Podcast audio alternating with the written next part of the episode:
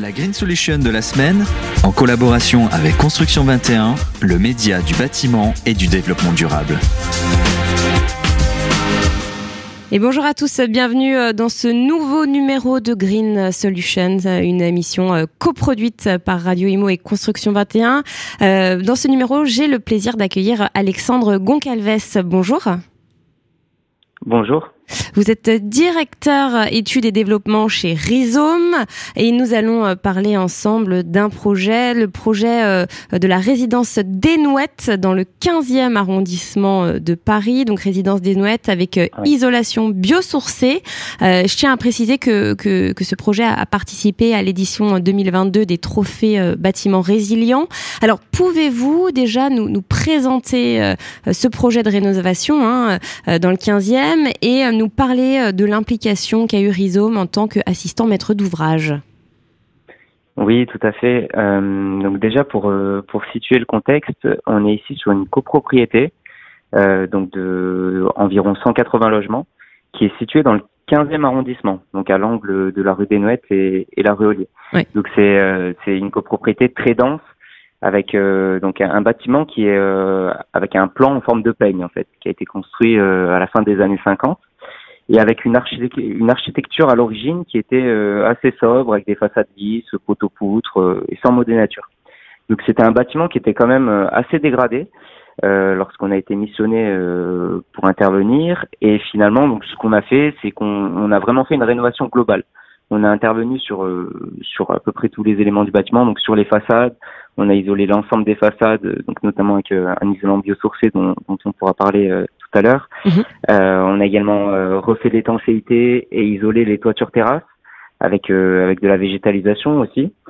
On a intervenu sur tout ce qui est serrurerie, c'est-à-dire qu'on a remplacé toutes les portes de hall des bâtiments, les portails. On a remis aux normes les garde-corps pour pour garantir vraiment une, la sécurité des occupants. Et on est aussi intervenu sur les systèmes, en particulier sur le chauffage, où, voilà on a on a désemboué le réseau, on a rééquilibré euh, tout le réseau afin de garantir des températures beaucoup plus homogènes euh, dans les logements. Donc voilà, vraiment une, une, rénovation globale. Et nous, du coup, côté rhizome, euh, donc on, on, est intervenu en tant qu'assistant à maîtrise d'ouvrage mhm. sur cette opération. Euh, en fait, on les a vraiment accompagnés de, de A à Z. Euh, on a intervenu dès 2015 euh, sur la phase de diagnostic et jusqu'à la réception des travaux fin 2021. D'accord. En fait, voilà, on, on, a vraiment on a vraiment participé à ce projet. Euh, Donc conception technique, euh, ingénierie financière, euh, communication de projet, etc. Quoi, montage financier aussi. Tout à fait. Ouais, en fait, sur la partie technique, on est intervenu en collaboration avec les architectes du groupe AM, qui étaient voilà plus sur les études techniques. Et nous, côté Rhizome, on a vraiment mis en place une, une méthode participative euh, en intégrant les, les, copropriétaires dans le projet. En fait, on a co-conçu le programme de travaux avec eux. Ce qui n'est pas toujours évident à faire. Hein. Tout à fait. On est en copropriété et, et finalement c'est c'est les copropriétaires qui vont décider de ce qu'on fait. C'est eux qui, qui vont voter. Donc euh, donc voilà, il faut faut vraiment euh, co-concevoir le projet avec eux. Donc euh, c'est ce qu'on a fait. Et du coup, on est parvenu à leur proposer euh, en assemblée générale, donc en 2018, un programme de travaux qui correspondait à leurs besoins et à leurs moyens, puisque finalement il a été approuvé à vraiment une grande majorité. Je crois que c'était de l'ordre de 85% de, de propriétaires pour le projet. D'accord.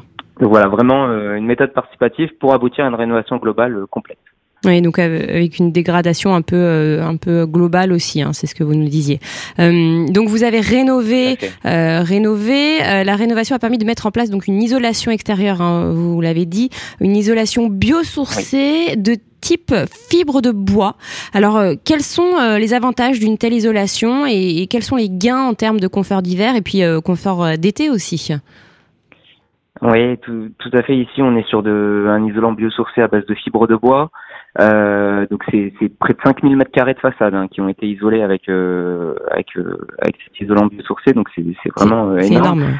Euh, ouais, et, et vraiment c'est une des premières un des premiers bâtiments en copropriété qui s'est lancé dans l'isolation biosourcée à cette échelle. voilà. au niveau des avantages, c'est déjà c'est déjà très bien pour euh, pour l'environnement hein, puisqu'on est sur des, des, matériaux qui sont beaucoup plus qui ont un impact environnemental beaucoup moins euh, élevé que que tout ce qui va être isolant plus classique laine de roche euh, laine de verre ou, polystyrène puisque en fabrication, c'est à base de matière organique, donc ça, ça pollue très peu. Et, euh, et après, pendant la durée de vie, on, on stocke du carbone, donc ça réduit vraiment le, les émissions de gaz à effet de serre euh, du bâtiment. D'accord. Voilà pour ce qui est environnemental. Et après, en termes de confort, euh, en fait, la, la, fibre de bois, ça, ça, ça vraiment, ça, ça apporte des qualités de déphasage qui sont très importantes, et donc ça apporte une meilleure inertie euh, pour le bâtiment.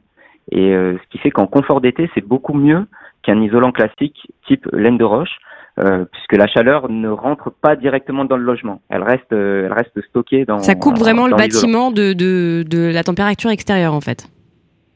Tout à fait. Donc, et on a vu là les épisodes de canicule qui ont eu lieu ces derniers temps. Donc, voilà, dans, les occupants ont quand même ressenti cette grande amélioration de confort en été.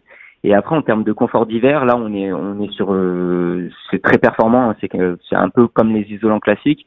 Voilà, on arrive à stocker la chaleur à l'intérieur et du coup on réduit les, les, besoins de chauffage et on réduit euh, les consommations et donc les charges financières. Tout à fait, c'est ce que j'allais euh, dire. copropriétaires. Pour des copropriétaires euh, heureux avec des factures qui diminuent. En plus, on en parle beaucoup en ce moment avec l'augmentation des prix de, de l'énergie. J'imagine qu'ils qu'ils sont très contents. Alors, quels autres éléments de la rénovation permettent au bâtiment d'être plus résilient, notamment dans, un, dans ce contexte urbain hein, qui doit faire face à des phénomènes d'îlots de chaleur? Oui, j'en ai parlé un petit peu tout à l'heure de la végétalisation euh, des toitures terrasses. Donc en fait, on, on a végétalisé euh, euh, certaines toitures terrasses euh, qui en fait, euh, il, fa il, fallait refaire l'étanchéité de ces toitures-là et les isoler. Donc c'est ce qu'on a fait et on s'est posé la question du coup de, de savoir si s'il était intéressant de végétaliser au lieu de remettre les, les gravillons. Vous savez, c'était des toitures assez classiques avec des, des gravillons. Et au lieu de remettre les gravillons, est-ce que ça valait pas le coup de, de végétaliser donc d'apporter un peu de verre euh, sur ces toitures? Donc, euh, donc on a on a mis ça dans la concertation avec les copropriétaires. Il s'avère que qu'ils étaient très intéressés par ça, que également le surcoût était minime. Mhm. Donc on a végétalisé les toitures terrasses, ce qui apporte euh, voilà vraiment un confort d'hiver et d'été euh, surtout pour les logements qui donnent juste en dessous, les, les derniers étages. Parce qu'en en fait, sur, le, sur la toit, c'est des terrasses où on peut y accéder, c'est ça? Ouais, en fait, elles sont pas, euh, elles sont pas accessibles à tout le monde. Elles sont accessibles aux travailleurs, mais c'est des terrasses plates, des, des toitures terrasses. Euh, voilà. Donc, euh, et finalement, cette végétalisation, ça participe au, au rafraîchissement de la ville euh, en période de forte chaleur. Oui. Et, euh, et, ça participe également à la rétention des eaux pluviales, puisqu'en fait, on, le, le principe, c'est de mettre en place des bacs. C'est des sortes de bacs en fond alvéolaire, en creux, et qui, permettent la rétention d'eau. Donc euh, à la fois du confort d'hiver, du rafraîchissement et également euh, pour la ville de la rétention des eaux pluviales, ce qui est ce qui est super intéressant. Donc beaucoup d'avantages euh, pour pour tout le monde. Donc euh, la végétalisation du toit et la mise en place d'une isolation extérieure biosourcée, est-ce que elles sont facilement réplicables sur d'autres projets de rénovation? Là, vous dites en ville, voilà, c'est très avantageux d'avoir ça. ça permet de, de, réduire un peu, de rafraîchir la ville. Est-ce que c'est possible de faire ça sur d'autres d'autres immeubles, d'autres bâtiments?